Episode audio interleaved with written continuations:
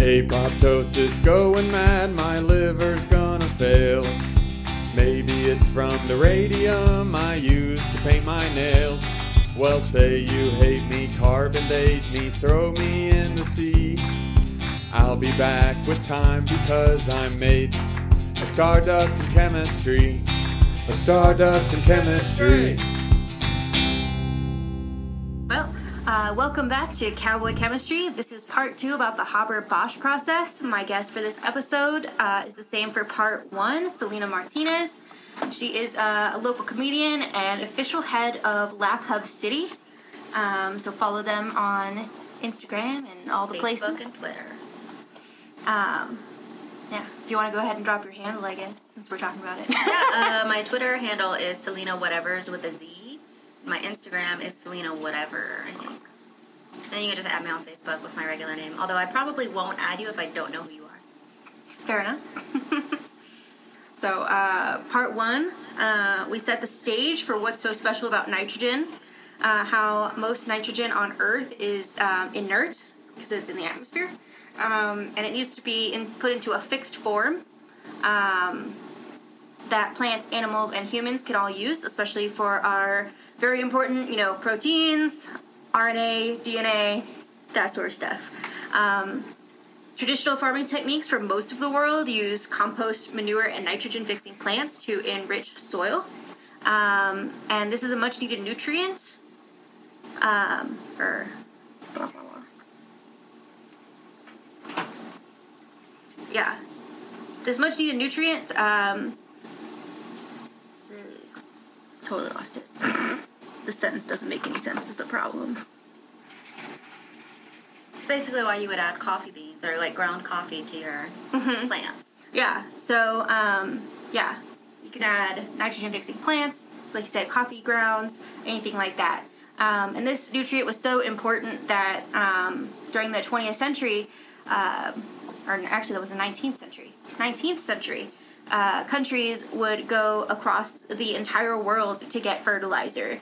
So a lot of European nations went to Chile and Peru, which had an abundance of sodium nitrite, nitrate, which became um, as interest not only as fertilizer, but also because we could turn it into potassium nitrate for gunpowder and nitric acid um, for the newly invented high explosives. Um, and then there was a whole war fought between Peru and Chile for the desert and the supply of their sodium nitrate, which was inevitably won by Chile. Um, and in the end, the desert supply also started to run dry. And those that were paying attention started to call for scientists to figure out a way to create fixed nitrogen from the inert nitrogen in the air. So um, we finished with the first person to attempt to do this, which was Wilhelm Ostwald. Um, which, after his failure, he compared the search for fixed nitrogen to the search for the Philosopher's Stone, calling it a cursed endeavor. Um, yeah. So we're now going to get to one of the names that is called, you know, the Haber-Bosch process. We're going to start with Fritz Haber. Um, so he wanted to break apart that nitrogen-nitrogen triple bond.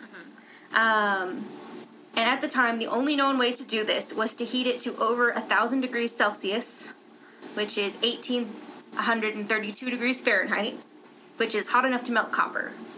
So, for reference, um, so hot that you could not form the ammonia because the heat would then blow the molecule apart again.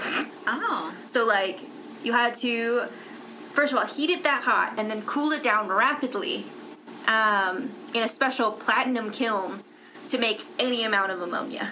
So like when you're when you're blanching greens and you put it in an ice bath immediately, kind of essentially. Yeah, But with- essentially, but like a million times hotter. Yeah. I guess technically exactly a hundred times, or no, just ten times hotter. Be ten times hotter. um. Yeah. So uh, he never. So I have to I have to relate everything to food, otherwise it doesn't make sense to me. fair. Yeah. I mean, I'm like, okay, I can I know what that is. That's blanching. it's blanching without the water. Yes. Yeah. Um, yeah, he never produced more uh, any more ammonia um, than his initial results in, or sorry, he wrote up his initial results in 1905, and then another chemist named uh, Walther Nernst read that report, and he said that Haber was getting more ammonia than was possible, and he had his uh, assistant redo it. He was like, "This is this is bull. This is bull. We're gonna have this guy redo it." Um, and so, um, yeah, Nernst was. Uh, once he had his assistant redo it, the assistant found that Nernst was correct, and Haber had somehow gotten more ammonia than was predicted by Nernst. Um, and Nernst had um, Nernst was like a really big name at the time. He had a high status as a, a scientist, so, and Haber was still very young in his career. So of course everyone was like, "Oh, well, of course Nernst is right." um, yeah, and so and Haber was got really worried and like nervous about being questioned by Nernst. Um, so he started rechecking all his data because he was like, you know, if I get checked on this, like Yeah. my reputation is Yeah. ruined, essentially. Um, yeah, and the only difference between the experimental setup for Nernst versus Haber was the pressure. So um, Haber or Nernst had a higher pressure than Haber did. Um, so Haber employed another young chemist, um, Robert Le uh, Rossignol. Um, I believe I'm saying that right. That's a French name. um, that had experience with machinery. So together they created a new method where they heated the gases in quartz tubes, which could handle the heat and pressure. Um, and with the second set of experiments, it was closer to Nernst's results, but they were still different. Um, and then Haber also started testing different catalysts as well, so that he could lo- lower the temperature and preserve the ammonia. Because if you could lower the temperature, you'd get more ammonia um, produced in the reaction. Um, so that was also um, boosting his yields compared to Nernst. Um, and then, in the most dramatic So way he- possible, go like ahead. trying to create like a chemical instant pot, essentially. yes. Okay. yes, it's, it's very much a pressure cooker situation.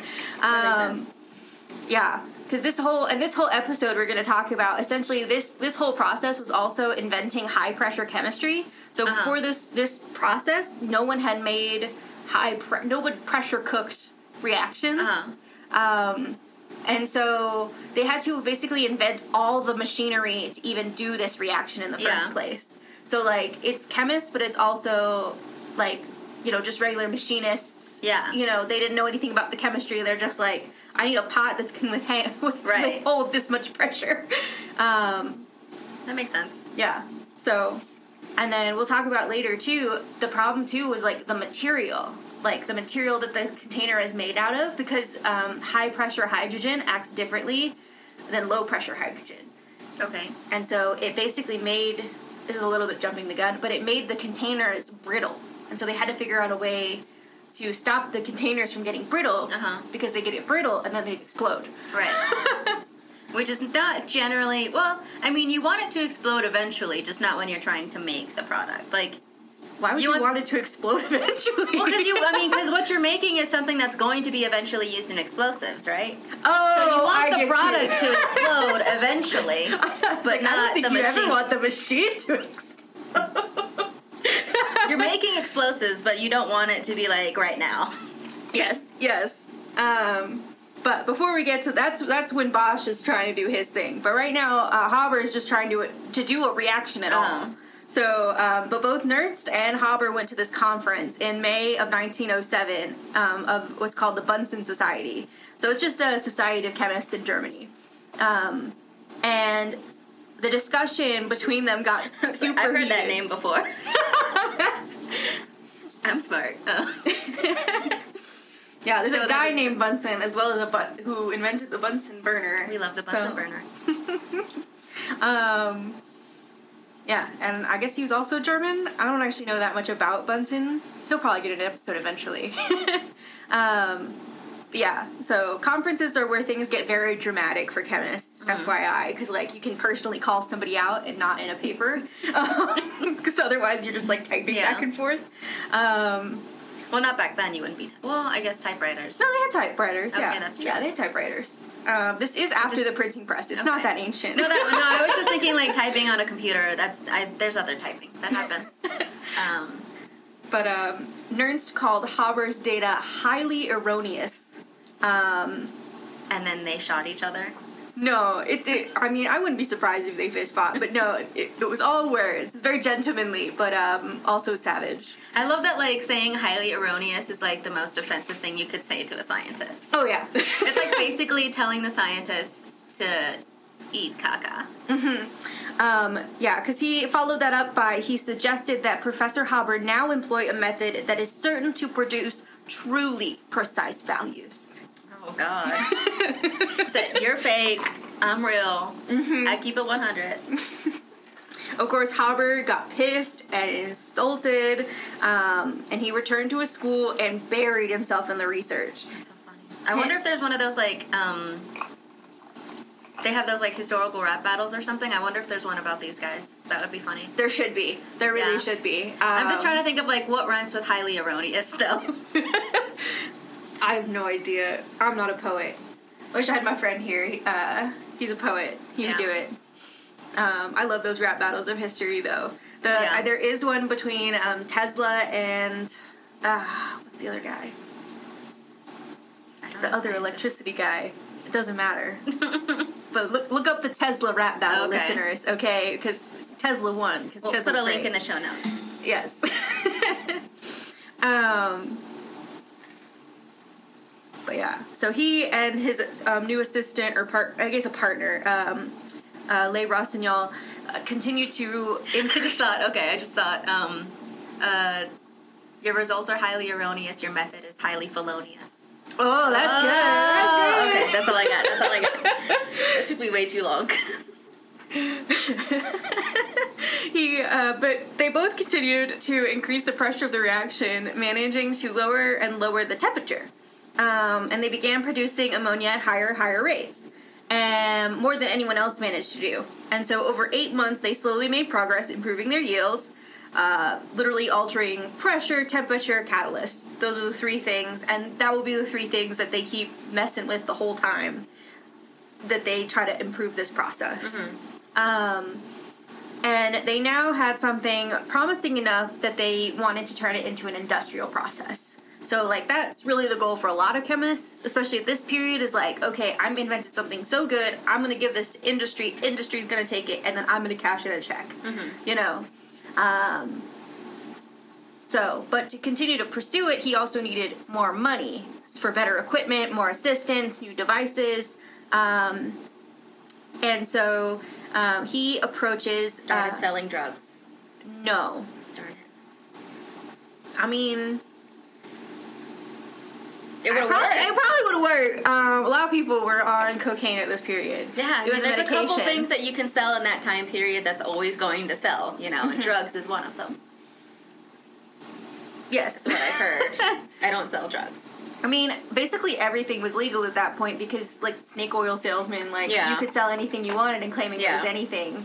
Um, that would cure baldness or cancer, or and Mm-hmm. you could sell anything to that. You could do anything, you know. so, uh, yeah, I'm surprised he didn't turn into it.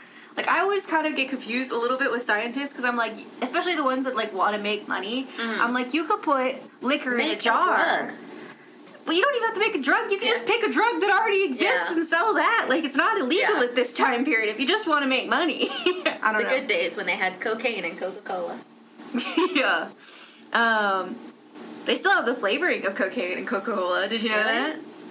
I didn't Yeah. know that. Yeah, they took they take out the actual like cocaine, but they still have like ingredients from the coca plant. I was gonna say Coke doesn't taste like cocaine, but there's a lot of flavors in Coke, so I might not be picking up on it. I'm gonna have to do a tasting next time. Just be like, no, that's caramel. No, that's caramel again.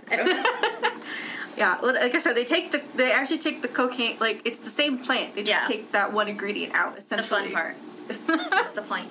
Ah, I, let let them know you're disappointed. um, but yeah, Haber approached a friend. Uh, I put friend in quotations in my um, in my notes because he doesn't seem like a very good friend. but regardless, um, his name was Carl Engler. He was a member. Mem- he was a member of the supervisory board for a company called BASF. Okay. So BASF still exists, by the Yeah. way. Um, It's like a chemical company, right? Like, and at the time it was one of Germany's biggest um, chemical companies, they started out making like dyes for fabric. So right now they're they're a dye making company. Um, BASF now does a lot more than that. Um, but yeah, and then two like this B, the BASF BASF we're talking about now um, got combined into IG Farben, and then when IG Farben um, dissolved, you had BASF again. Okay. But like B IG Farben also like had it's like how corporations work, like where there's like one Yeah, head company. like IG. Farben was like the Yeah. the head company of all Like- like German industry. like how Pepsi owns, you know, a million other companies underneath it, right? Exactly, exactly. Because like if it's not Coca Cola It's brand, Pepsi. it's Pepsi. Yeah. So yeah, it's exactly that. Um, I'm Team Coca Cola, I must say. yeah, I agree. Um, yeah, but I I'm a Sprite person though, so that's where we're at. I guess I'll forgive you. No, I'm just kidding. No, I think Sprite is Coca Cola, isn't it? Like it is a Coke Yeah. product. Yeah. Um, say because I think Sierra Mist is the Mhm. Pepsi equivalent. It's not as good. yeah, I I agree. Um, Sprite is superior.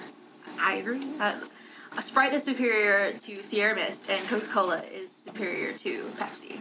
Yeah, because a Coke, even if it's like not super ice cold, is still really good.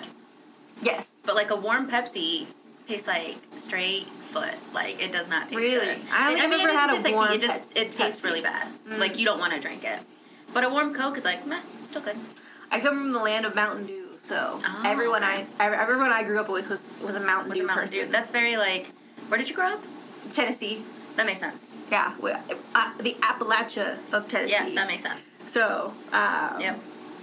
Yeah. So we. It's like that's a very specific drink. Here, everything is Coke. Even if it's orange soda, it's it's Coke. yeah, everyone drank. It was either Mountain Dew or Dr Pepper. If you if you weren't drinking Mountain Dew, you're drinking Dr Pepper. Yeah. I was I was the weird one because I didn't like it. um, but yeah, so he writes his friend Carl Anger, Angler, Ang- Angler, Angler. um, they were both faculty members at the University of Karlsruhe. Um, and when Angler um, Engler basically decided to vouch for Haber, and so he wrote a letter to the head, the rest of BASF, like, you should, you should have this man's uh, services. But here's here's the excerpt, excerpts from the letter, um, and why I'm like he's a friend with quotation marks. Um, yeah, so he says, Mr. Haber is a very busy, pushy man. Personally, I have no interest whatsoever in BASF's obtaining Professor Haber's services. Wow. Um, but then he goes on to like vouch for his expertise in electrochemistry and continues by saying, because he is not unaware of his own worth, and just like the Ostwald School, would also like to make money. He is, of course, not exactly inexpensive. so he's like, wow, the shade of it all. yeah, I, I don't know what.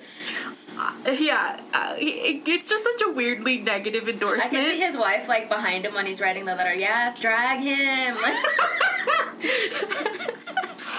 but yeah, Such a backhanded compliment. That's so funny. Exactly. And like from what I could tell, it was it was because he didn't want to seem too eager to hire a Jewish man because like Germany at the time of course is very anti-Semitic.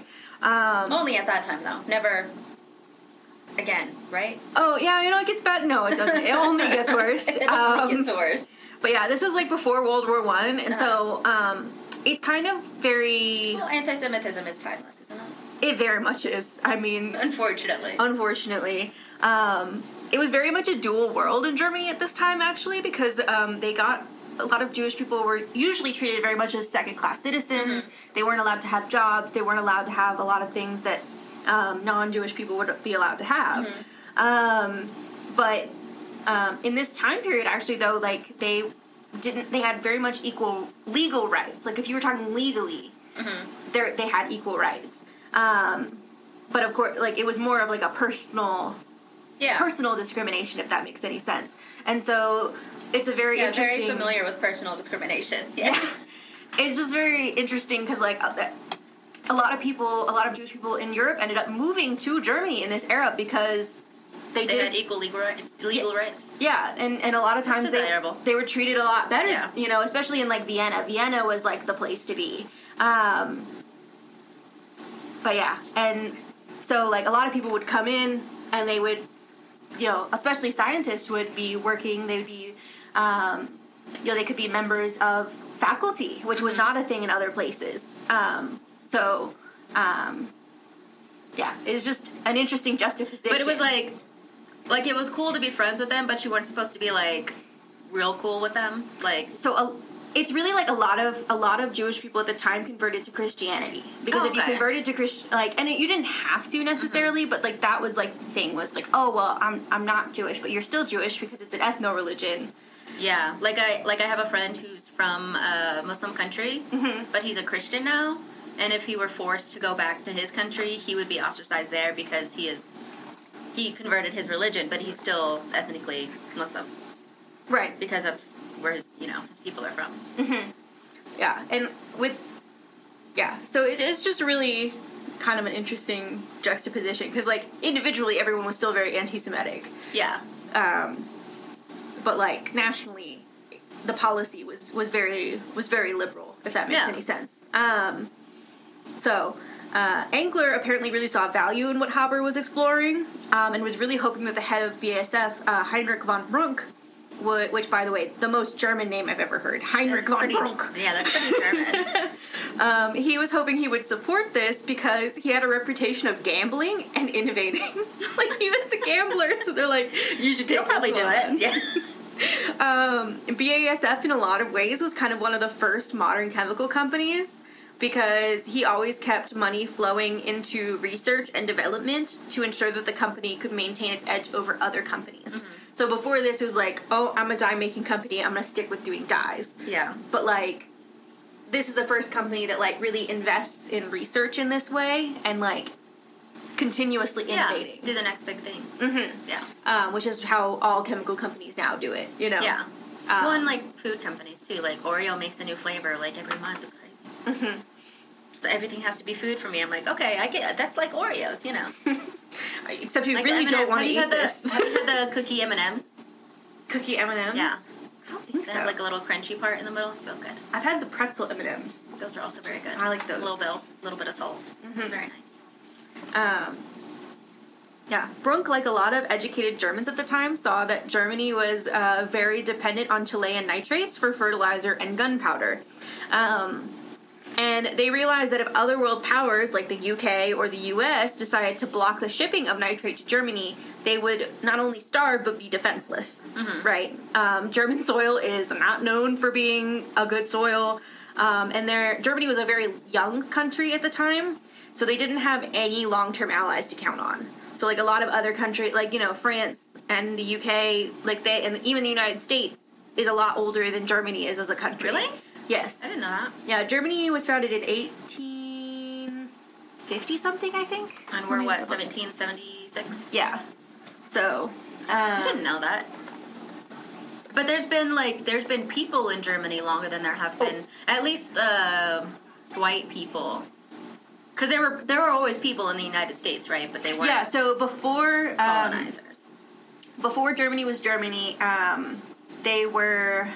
It was like the Austro-Hungarian Empire and. Um, and something else. I forget what they called. I forget what they called themselves, but like Mhm. they had the it was the Austro-Hungarian Empire, Mhm. and then yeah. So, um, yeah, eighteen seventy one.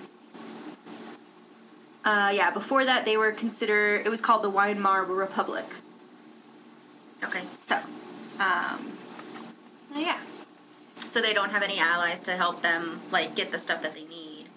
They pretty much Right. have to get it themselves. Yeah, so they ha- have to get it all themselves, and then if they are attacked or something, they have no one to back them up. Though the German military at the time is considered like the best in the world. Mhm. Like, so it's not that they're defenseless exactly. Um, But if they had another a bunch of other countries teaming up against them, yeah, and the other thing is they have like no navy, right? Like, there's oh, They are- because they don't have water. exactly they're Yeah. like mostly a landlocked country. Yeah. Or maybe an entirely landlocked country. If they do, they only have like a little bit of water. Yeah. But like they German Germany is not known for its navy. Right. It's not. It doesn't have beaches, you know. Yeah, so if you have to go to Chile to get this fertilizer, they have no navy to defend the ship coming back. Yeah. So if the UK wanted to take their ship, easy, done. Just take it. Yeah. Um Yeah, and so Brunck knew that there would be a market for this synthetic fixed nitrogen, right? Because then they could use it for fertilizer, and uh, you know, if anybody ever goes to war, they can sell it as gunpowder. Um, the issue was finding a way that's cost efficient to produce that nitrogen. Um, so he started trying to find a method of production, um, and this was actually two years before uh, Crookes gave his speech. But anywho, so BASF uh, is trying to be innovative and um, get one ups on their competitors, right?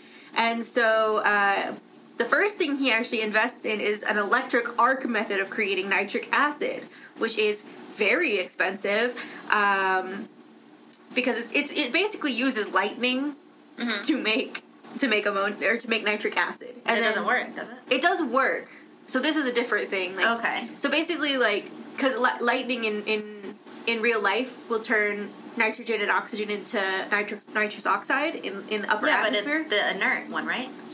yes, but like I'm saying, like the the lightning strike itself provides enough energy to to react it, right? Oh, okay. So like that's they're basically making artificial lightning Okay. to to make this reaction happen in in a reactor.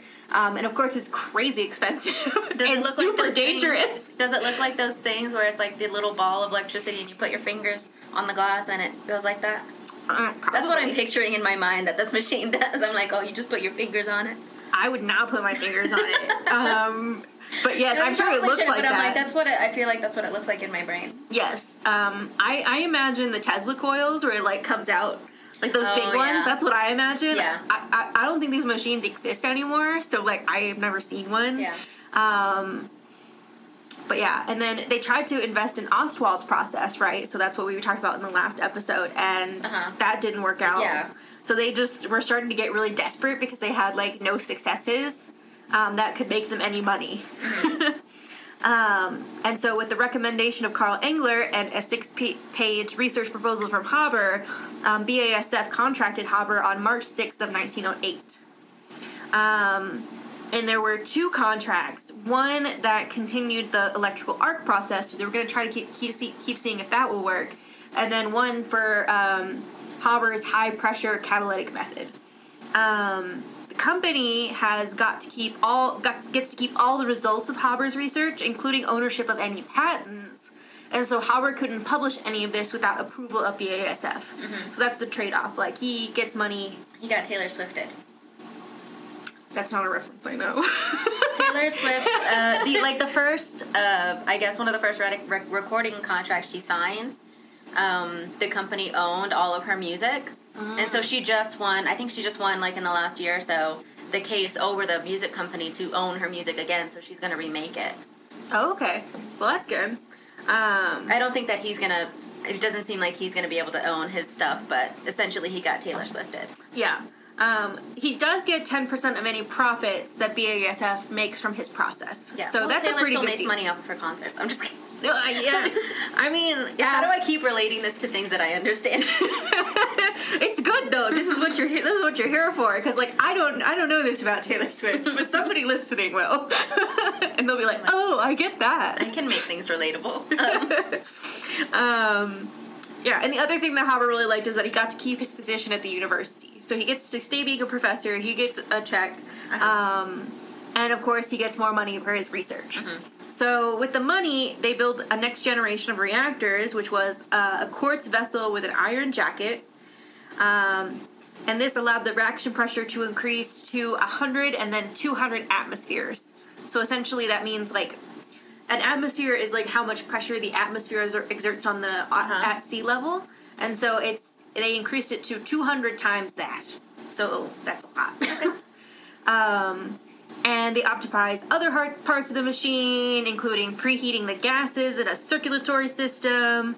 Um, they managed to lower the temperature, so now it's at 600 degrees Celsius instead of 1,000 degrees um, without decreasing the yields, so they're still producing the same amount of ammonia. Um, and finally, they focused in on the catalyst. So that became like the key thing that they were trying to do. Because if they can get the catalyst to work, then um, everything else is starting to look good, right? Um, and catalysis is again still like a brand new concept at this time. So Ostwald tried iron, and we know that didn't work out very well. Haber tested nickel, magnesium, platinum, and none of those worked. So he went on to rare elements. And then one year later, in 1909, he had a breakthrough when he tested osmium. Osmium. Um, Is that a metal? yes. Um, and the amount of ammonia spiked. So they, of course, were like super excited, and they ran it again, and they got the same thing. What What do people use osmium for? I honestly, I know, I know we still use it in some catalysis. Um, But it's not. You're not gonna buy like a chain that's osmium. no, no, it's a fairly rare metal. Um, oh, maybe you should buy a chain that's osmium. If it's pretty rare. I mean, yeah.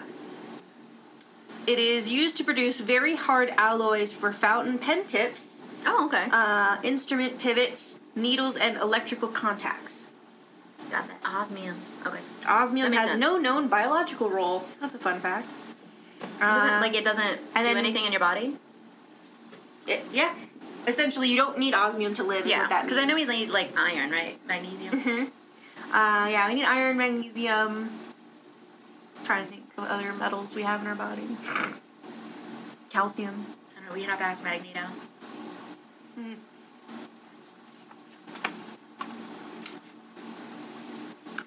But yeah.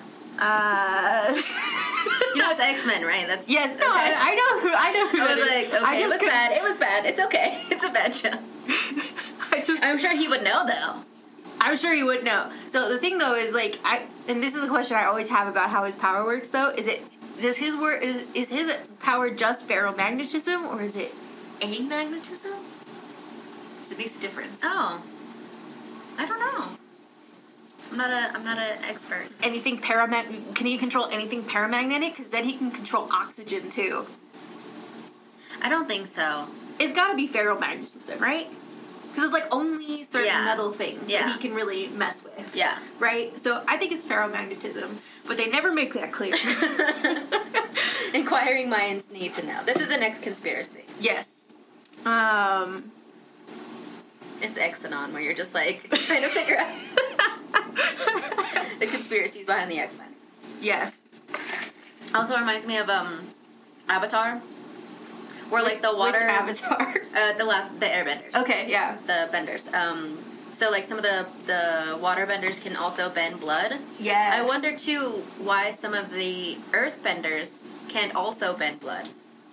Right, and I heard that as a theory. Um, because arguably they should like, or at least the metal able to. benders should be able to do it, right? Like, Yeah. which metal benders are earth benders? Right, Like, not all earth benders are metal benders. Right.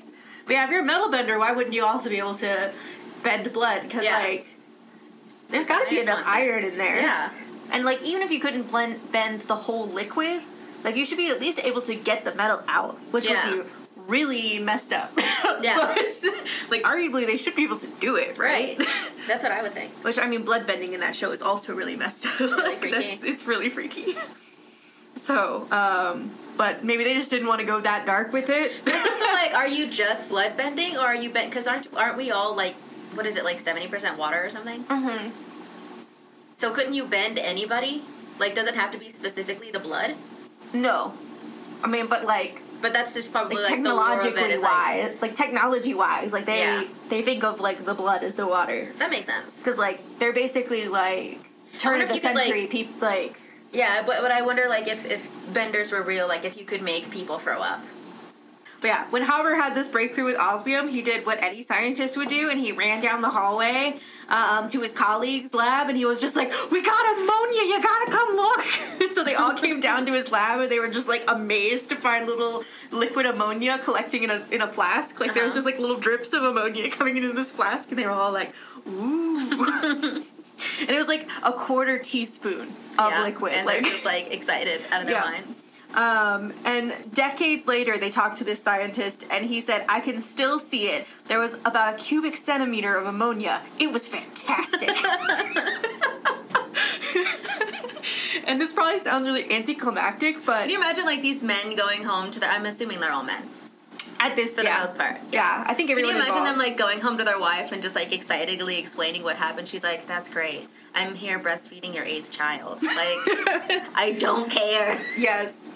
Because, like, yeah, yeah. I think all of these were men because uh, the first, I think Lise Meitner Uh huh. would probably be the next, the first woman. Because I think, let me think. Because right now, I think the biggest she's, is she before or after Marie Curie? Marie Curie comes first. Because I was gonna say Marie Curie is probably like right now, like Uh-huh. same same time period, and then uh, Lise Meitner comes right at like. But Lise Meitner did mostly uh, chemistry. So Lise Meitner was a physicist, but she does she does radia- radiation and um, radioactive um, research at the time was very interdisciplinary. So they had a lot of physicists and a lot of chemists working on it, and it was so it was very like I said interdisciplinary. So it Uh-huh. was kind of like um, like she worked with a chemist Otto Hahn, and they worked together. So like she did a lot of chemistry research, but she by training is a physicist. Okay. if that makes any Yeah. sense. Um, because like she discovered elements along with Otto Hahn. So Okay. um, she did chemistry stuff. Yeah. Because like she should have won, and again, and she should have won a Nobel Prize for But she was a woman. yes.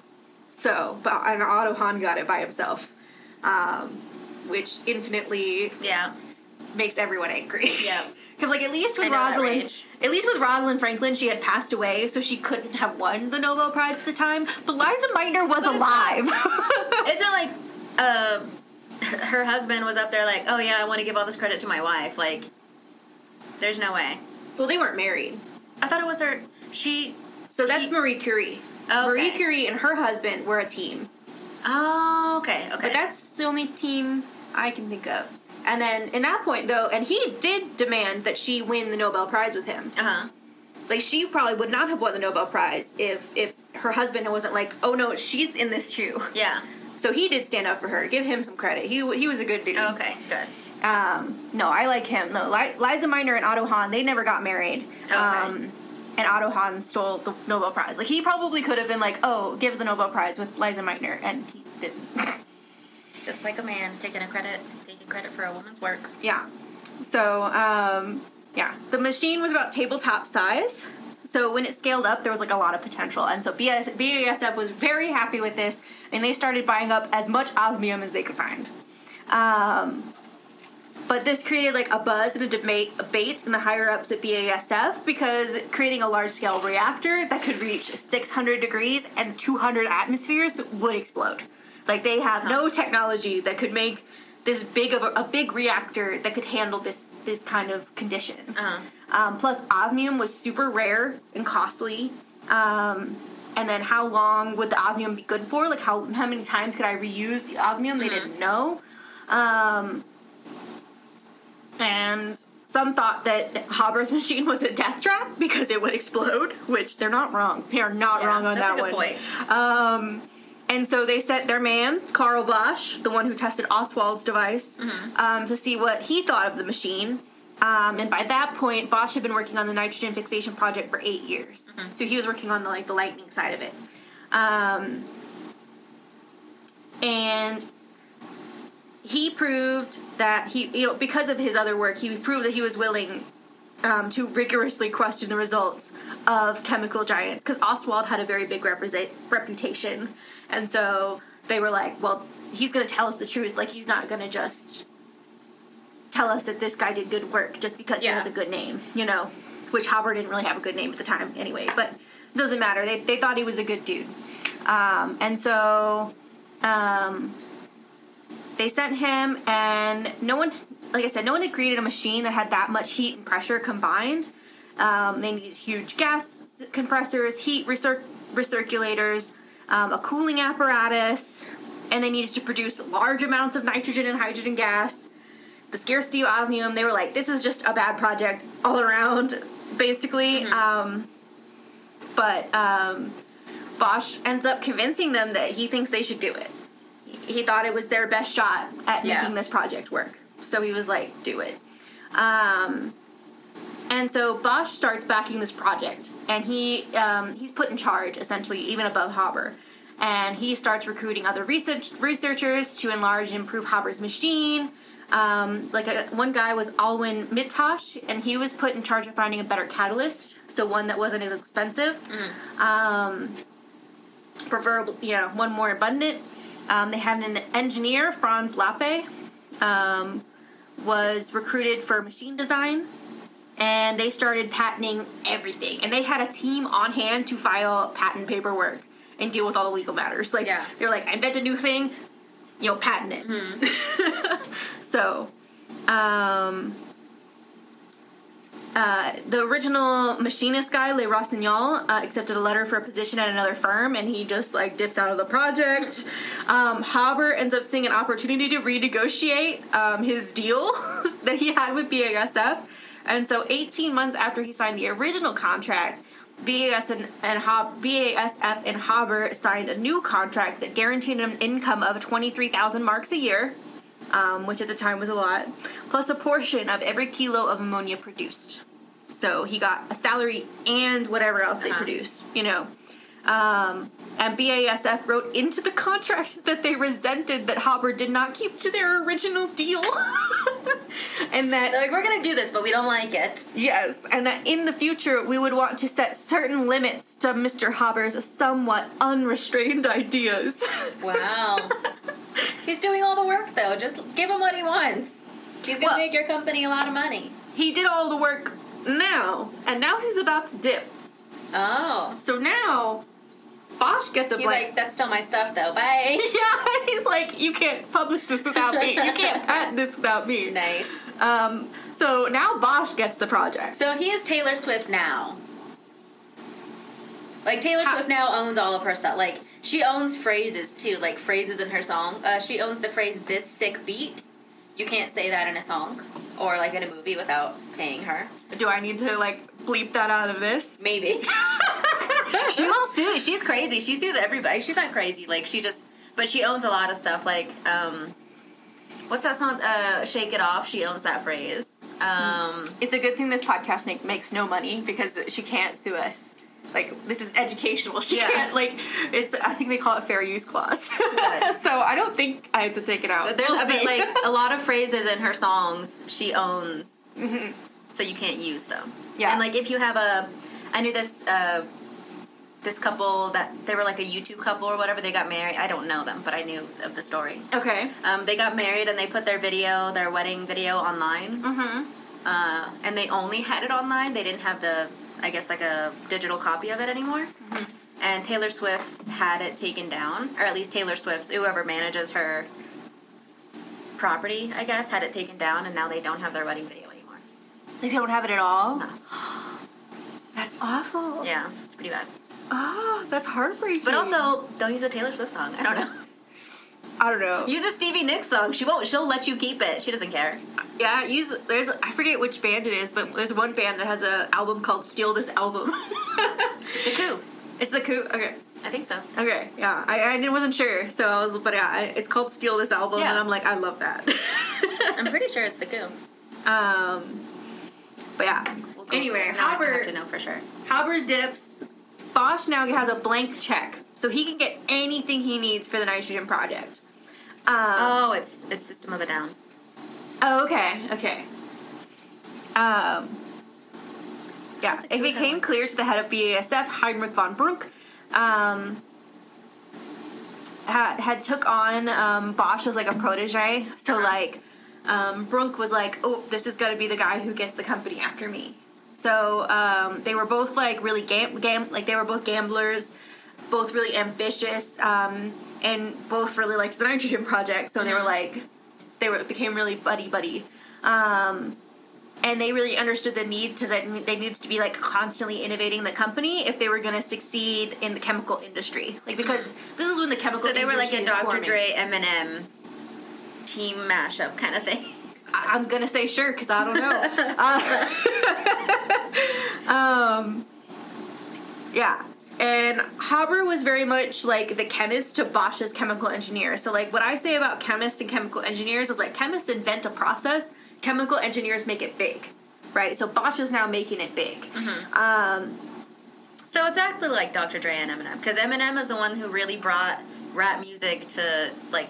I mean, it was always on the radio, but it was mostly at the time like for black people, and then Right. Eminem was really the one that kind of busted it open for like you know middle America white people kind of situation. So it's exactly like that yeah, because Eminem is the one that made it kind of blow up. Mhm. Bosch is bringing ammonia to the people. Yeah. And Dr. Dre is the one that's making the beats. You know. Uh, I'm trying to understand this. And, I mean, that makes sense to it, me. it sounds right. Again, I don't really know, but I don't know any pop culture that's not nerd stuff. So, um, like, I got the waterbender, and I got the waterbender thing. yeah. Okay, so then who's Dumbledore and who's Harry Potter? That like that's the only other like yeah, I guess Haber would be. To me, Haber is uh, Dumbledore, and Bosch would be like um, Snape. Okay. I think that's what I would put Okay. them as. Because like see- I can make that makes sense. Bosch, you know, like Bosch is like the quieter, like getting stuff done guy. Uh-huh. And Dumbledore, Dumbledore's like, ooh, look at me! look at all the things I can do! That's what Perfect does. imitation of Dumbledore. Did you put your name in the goblet of fire? It's always so dramatic. so, um, but yeah, Haber sold his machine to BASF. Um, and honestly, Haber had his doubts on the ability to like scale it up. He thought that they wouldn't be able to do it, but he was like, I don't care, I'm making my money, so I'm gonna move on to other stuff. Um, and Bosch started building a model that was 10 times the size of, hit, of Haber's original two and a half foot prototype. So they're now going like 20 feet. Um, and so they tried to solve the problem of the catalyst first, too. Um, because, you know, again, osmium's rare, so getting um, enough osmium possible, they would only be able to make about 750 tons of ammonia a year, is what they were estimating, which is not enough to make it profitable. Um, their second option was uranium. Um, but uranium was also really rare um, and really sensitive uh, because it lost its catalytic properties on exposure to air or water. So, any air or water, Yeah. the uranium was a goner. Yeah. Um, so Alwin Mittasch um, was the guy who was put in charge of finding a catalyst. He tested platinum, palladium, iridium, ruthenium, and on and on and on. And so um, they even retested iron, um, even after Ostwald's failure with his iron catalyst. Um, they found that metallic iron didn't do anything. And so that that's kind of was the thought at the time was that they needed to like that pure metals were things that were catalytic. Like so you need like a pure metal to do a catalytic thing. Like they never thought that a mixture of any kind or like other compounds could do catalysis. Um, we now know that we can. But at the time, like that's why they're testing all these metals, was because that's what they thought would work. Um, so, but now they they ran out of metal, so they decide they're going to start testing minerals that contained metals. Um, and so most of the iron compounds did nothing, but they found one sample of magnetite. Uh, magnetite is um, a rock made of iron and oxygen um, from northern Sweden that works like magic. Like um, magnetite from other regions did not work. Just this one from northern Sweden. And so they figured out that there was some sort of other element in the mineral that was doing this, right? I mean, because that's got to be Yeah. that's got to be what happened. Um, so Mittasch started making mixtures of pure iron with other things to see if he could make a catalyst that would work. Um, eventually, it was found that iron mixed with aluminum oxide and calcium worked as well as oxide, or as well as osmium. Um, yeah. So it's cheaper. and It's a lot cheaper. I mean, those ingredients are way cheaper um, and more abundant, right? Like you can aluminum oxide, calcium, and iron. Like that's super common stuff. All of it. Um, the only negative was the catalyst could be poisoned by sulfur or chlorine gas. So, um, which is a lot better than air or water. but still, like, because they were working with, um, you know, nitrogen gas and, and hydrogen gas, um, and those could get poisoned by chlorine or um, sulfur. Like, that's where the poisoning would come from, was from the gases they were inputting. And so this really created like a new era of catalysis because, like I said, they only thought like pure metals, pure elements could act as catalysts. They Yeah. never thought to mix them together Yeah. before this. Um, yeah, and so now they were like, oh, great, we could do mixtures. Um, and so, like, chemistry wise, like, that opened a huge door to like other things. Um, yeah, and now it's like a whole class I can take on all the different catalysts Oh, that are okay. out there. Like, um, and there's like a whole a whole field of it now Mm-hmm. of, of coming up with catalysts. Like even my research group does stuff about cata- catalysis. Mm-hmm. Um, I don't work on that project, but um, yeah, like we're technically part of the catal. I I forget what they. Each like little research group gets like put into like a category. We're Mhm. like we're like radiochem and, and Yeah. catalysts. That's our group. and like super me- like and super molecular chemistry, which is like a new a new fancy thing. We're also in that. Fancy. What does that even mean? Super molecular chemistry. So essentially like there's covalent interactions, right? Like Uh huh. the covalent bonds. Um, I remember that word. where they share electrons. Yeah. Um, but there's also non-covalent interactions. Um, we call them like intermolecular forces, if you're familiar with that kind of term. But it's essentially like like um, electrostatics. So you know, if you have something that's positively charged and negatively charged, they attract each other, right? So like molecularly, that's happening. Um, so um, you can do that where it has like pre-assemble. You can you can have like structures that assemble themselves in certain patterns because of this uh, stat electrostatic force. Okay. Um, is this my basic explanation? Somebody out there is screaming at that explanation. I mean, it, I don't really understand what it means. So to me, I'm like, that sounds fine. yeah. Well, like so, you know how like water molecules um, interact with each other, right? Like the hydrogen and oxygen attract each other on different molecules of water and hold it together, right? Um, that interaction, but like in other, it's it's essentially studying those kinds of interactions. Okay. um, you know, hydrogen bonding um, is one, and there's there's other types of bonding interactions that, but yeah. Anyway, Okay. I believe you. you shouldn't. You, no, I'm kidding. I I. there were people like, "Oh, I believe you," because you clearly know more than me, I'm like, you probably shouldn't. You should probably look it up for yourself. But Yeah, that's I, I have a tendency to do that too where I just talk about things and because I, I speak of it in such a certain way, people just tend to believe me. Yes, oh, that's hundred percent happens to me all the time. Yeah. Sometimes say, I mean, you say whatever you want with confidence and people just believe you. Absolutely. It happens. I love to do it sometimes and just mess with people. Like with things that don't matter. I, pro- I Yeah. don't lie to people about important things, but just especially when I was younger though, it was I was a real menace. Like as a child, I convinced another child that like you can um, create like human animal hybrids. I was like, oh yeah, that's absolutely possible. You can make like a human zebra. Um, and I said it with enough confidence that I made another little girl cry. You're a menace. I was I was very little to be fair, but I was like I don't know why everyone. Li- I, it was one of Yeah. those situations where like don't listen to I don't me. know why you believe me. Yeah. You guys are dumb. That's your fault. yeah, I was quite a menace. I'm just making it up. Um. anyway, Haber. Uh, you know they, they have this new new uh, catalyst. Mm-hmm. So yeah, as they're testing this catalyst and, and they have that figured out, that's a kind of like separate to the machinery. So they simultaneously worked on improving the machinery, and so they had 20 small one-foot reactors going um, at a time in a sealed bunker of ar- that was armored, um, and then and yeah, with the reactors behind metal and concrete, so that if one of them exploded, they wouldn't have to stop working. So the engineers would like basically they would like have all these going for as long as they possibly could. Mm-hmm. One of them would explode. The engineers would come in, take a look at the broken machines like an autopsy and figure out what what broke mm-hmm. and then would improve the machine one component at a time. I mean, that's one way to do it, I guess. Yeah, just freaking bulk method of Yeah. like having 20 machines going at the time. Um, and then by the time Mittasch had the catalyst, um, it's now um, January of 1910. And it really became clear that Haber was like not going to be helping with this He project. was like, I'm done with this. Um, and Haber was good with that. He had his assured income. Um, and now he just wanted to like publish. So he asked BASF if he could publish his initial design with the old catalyst. Um, because, you know, they had now moved on to a different catalyst and um, some different designs.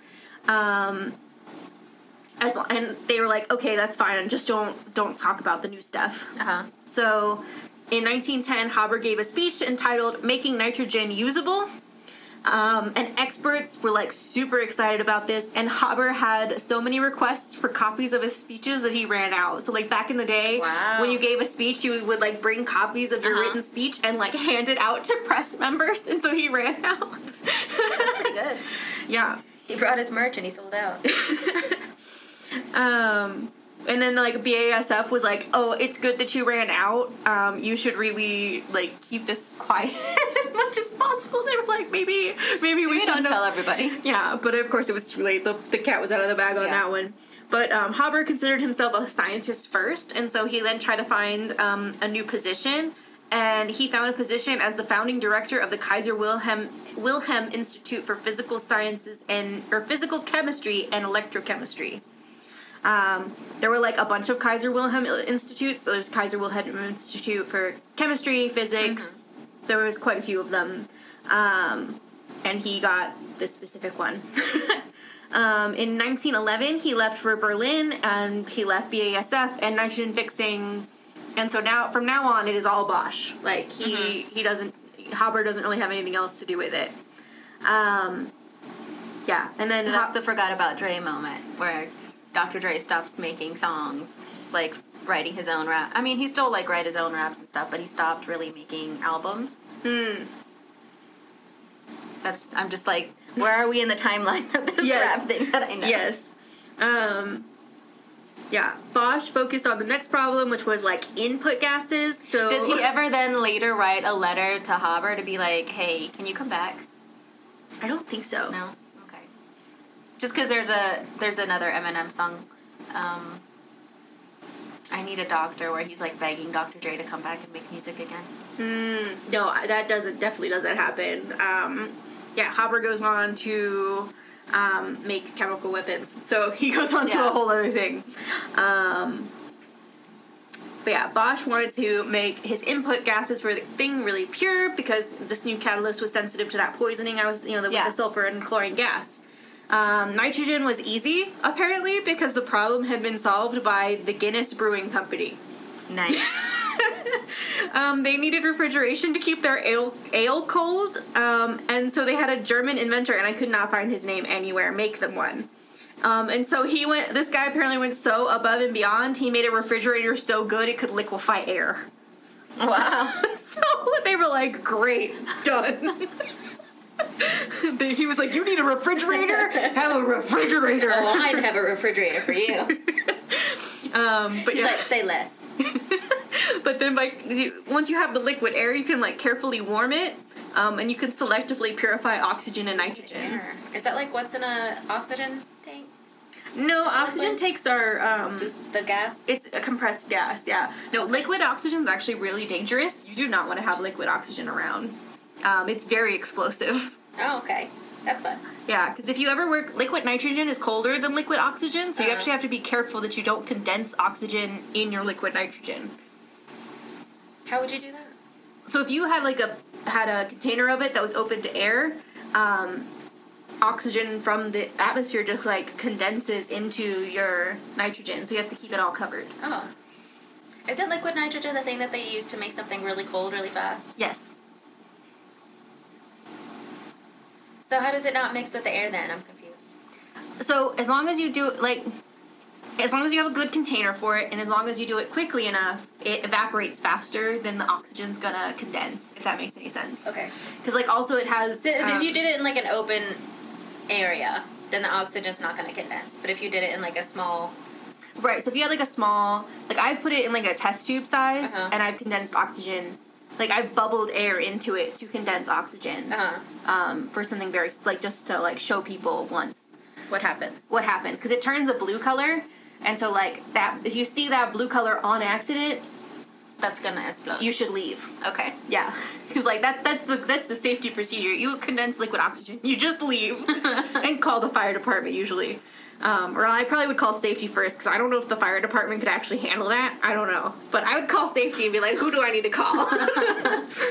but yeah, and then so they needed to get hydrogen gas, and the way to get hydrogen gas is through uh, water. You actually get it from water.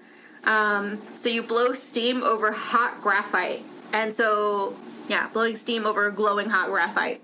But I guess this also had carbon monoxide. Like Oh. it made carbon monoxide, I think, which That's was bad. which was dangerous to the workers. So they tried to clean it out of the gas using a copper-containing solution. Um, but it turns out that that corrodes iron. That solution corrodes iron, which is what all the machines are made out yeah. of. so eventually they found out that if they added just like a little bit of ammonia to the mixture, it would not corrode the iron. So they're like Okay. like going piece by piece trying to get this thing to work. Um, Bosch now had a design for the machine that um, had a design machine the machine that could handle 10 times the pressure for the steam train en- and then the steam train engine. Like they tried to they have to make the actual vessel that does this reaction now and make it gigantic. Um, Massive instant pot. yes a massive instant pot. And so bosch and his team But of not engineers for making delicious roast beef. no. For making delicious chemicals to be used for explosives. yes uh, not delicious things you should not eat I mean, it might be delicious. Have you ever tried it before? You, you never know. i have not tried it i have smelled ammonia and it does not smell good That is true. Um, so I do not think you should want to eat it. Um, but yeah, so they consult like cannon experts. They look at diesel, gas, and steam engines. Uh, they even learn about the Bessemer process, which is also really cool. That's how you make steel, um, and it makes it makes stronger steel. Um, and so slowly over the years, again, they're making incremental improvement. Um, yeah, and so even though they weren't really perfect, Bosch was like, "I'm refusing to wait any longer. We're gonna we're gonna open this thing now."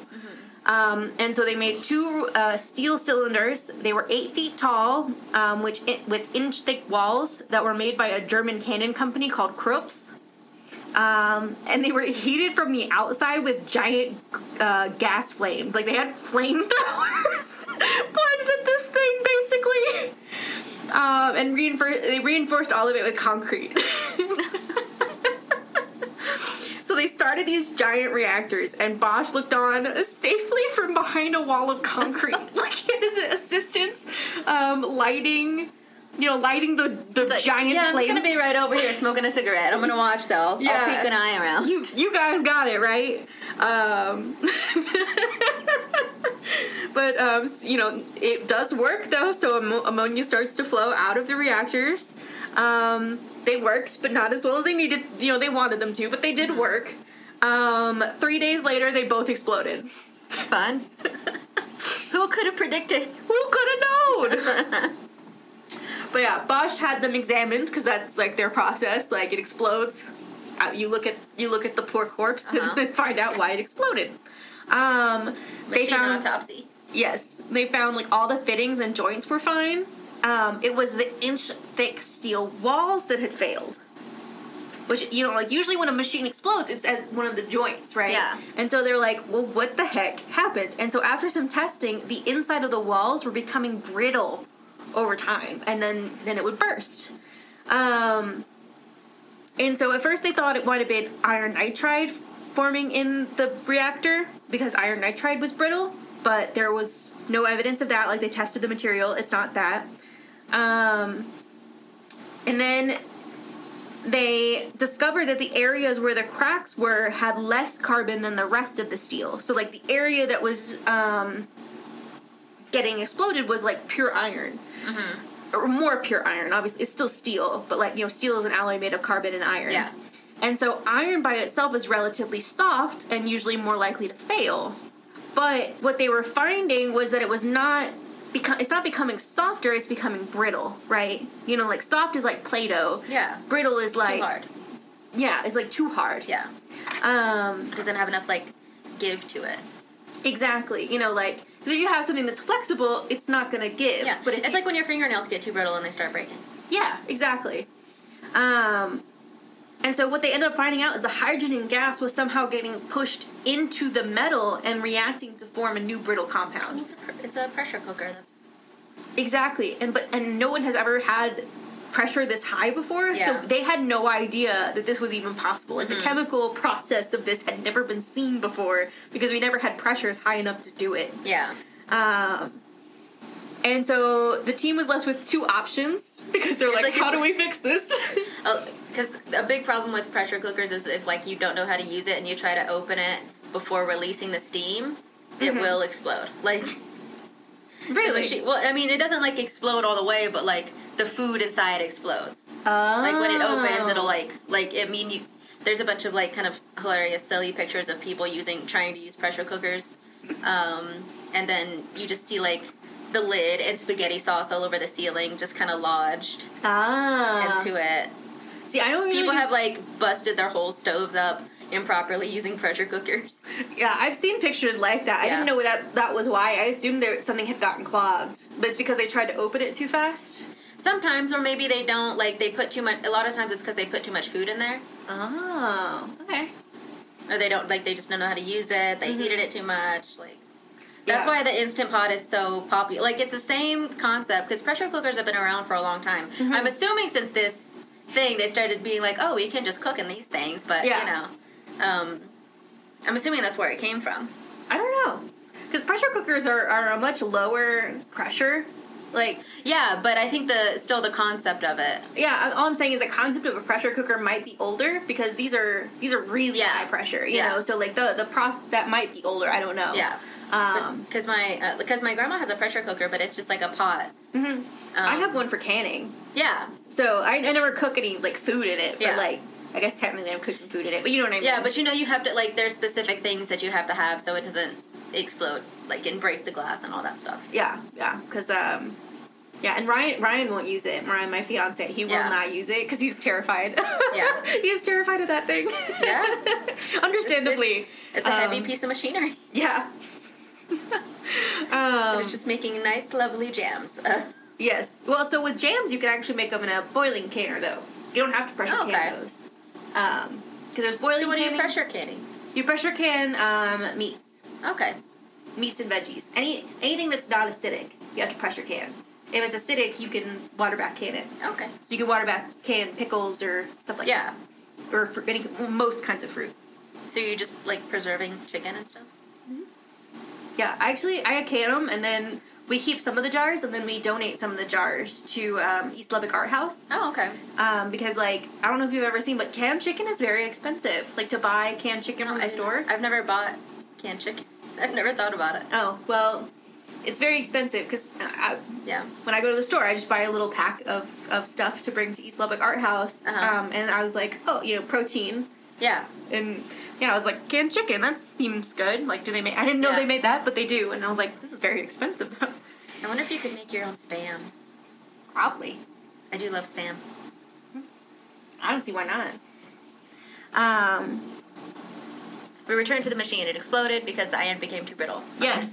So, 1910, there listening. weren't, there weren't many materials strong enough or common enough to make giant reactors out of. Uh-huh. So, you know, platinum and other stuff is like too expensive. So they tried to like make other alloys with molybdenum, tungsten, chromium, and other like to try to make no- another kind of thing like steel. But no matter what metal it was, the hydrogen left it all brittle. Like any metal, it's gonna get brittle, really. Um, and so they ended up figuring out, you know, like out of the blue, they thought about it. You know, Bosch had this idea: what if they made a liner? Because the liner could be disposable, right? So like once the hydrogen, Like when you're using a crock pot and you buy those plastic liners, Yes. so you don't have to wash it.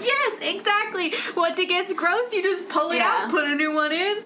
Um, you solve the idea. Um, yeah, and then you could use cheaper, some Makes cheaper sense, yeah. material. Um, let it grow brittle, rip it out, put a new liner, start again. Um, and so now the only worry was um, about hydrogen building building up between the liner and the walls, right? Because you don't want Mm-hmm. you don't want the hydrogen gas in the walls. I. um, yeah, so they're worried about build, it building up pressure, right? Yes. And so Bosch has another like breakthrough where they were like, let's just put little tiny holes in the outside that would let the hydrogen slowly leak out so that it doesn't build up pressure. Okay. Is that what you want though? I know it's very counterintuitive, but honestly, it works. Huh. Uh, They're just very tiny little holes in this big reactor. Um, so the ovens are now stable for like weeks and months at a time Uh. instead of three days. Um, and so the team went back to like perfecting the machines and making them as efficient as possible. Um, and in 1911, BASF and Bosch were turning out two tons of ammonia a day. And by the end of 1911, the ovens were reliable for long periods of time, um, making ammonia cheaper and cheaper.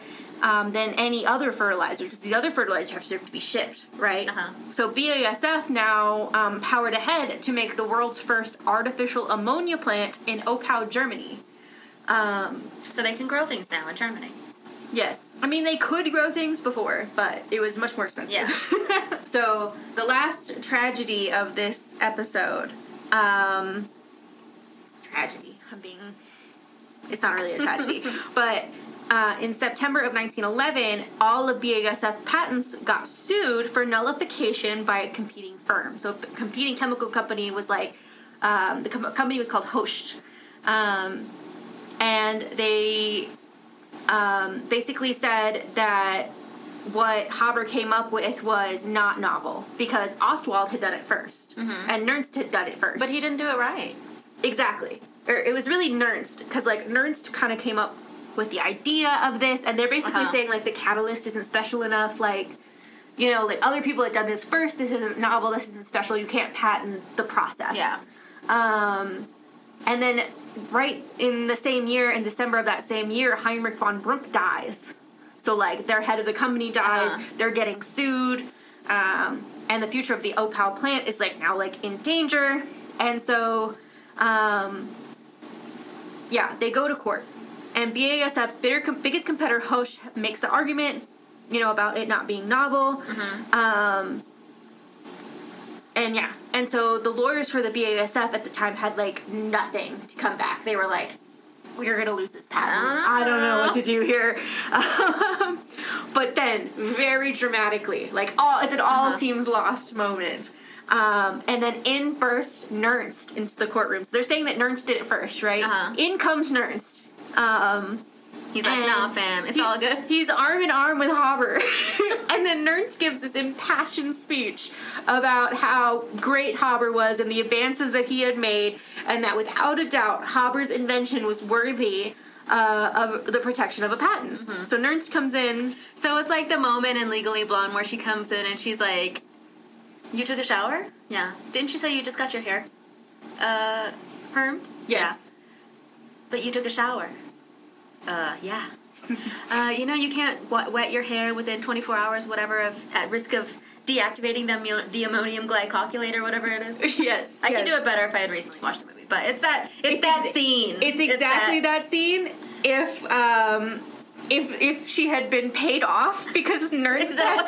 Nernst had uh, just been um, hired by BASF for a five year contract of ten thousand marks a year to be an expert consultant. Oh, we love it. they were like, "We'll We pay love you. corruption. we'll pay you." You Honestly, in." that is the that is that's the move though. Yes. So, uh, and honestly, like, I do think, like, that was worth a patent. Like, Yeah. personally, I think it was worth a patent. Like, it wasn't him just lying, but, Yeah. like, I don't think he would have been there if they didn't pay him. um, but yeah, so Hoechst, the other company, lost the suit. BASF and Haber got to keep their patents, and the Oppau plant opened for business in September of 1913. Um, and as soon as the Oppau plant was at full operation, Bosch, always ambitious, looked at expanding. And so he commissioned a bigger reactor, now 20 feet tall. He had people working 24 hours a day in nine hour shifts. Um, he built housing and trains for the workers so that they could get there and live nearby. Um, and he just, this is the start of like a new age of industrial high pr- pressure chemistry. Um, yeah, and he kept looking into the future of what else can I do with this high pressure technology. But then there's of course World War One on the horizon. Everyone now is like kind of reading the reading the, the The tea leaves. tea leaves, whatever. I was gonna say like text on the wall, but I don't know if that's the Writing right on the wall? Writing on the wall. Um, and so when we start part three, we're gonna talk about how the Haber Bosch process um, extended World War One because, like I said, it would have been six months without the Yeah, they Bosch process. out Yes, of gunpowder or whatever they're using to. But uh, that's episode two. Hopefully, it wasn't too boring of me talking No, I about got it. I was just like, the whole time I'm like, okay, what is this like? What can I compare this to?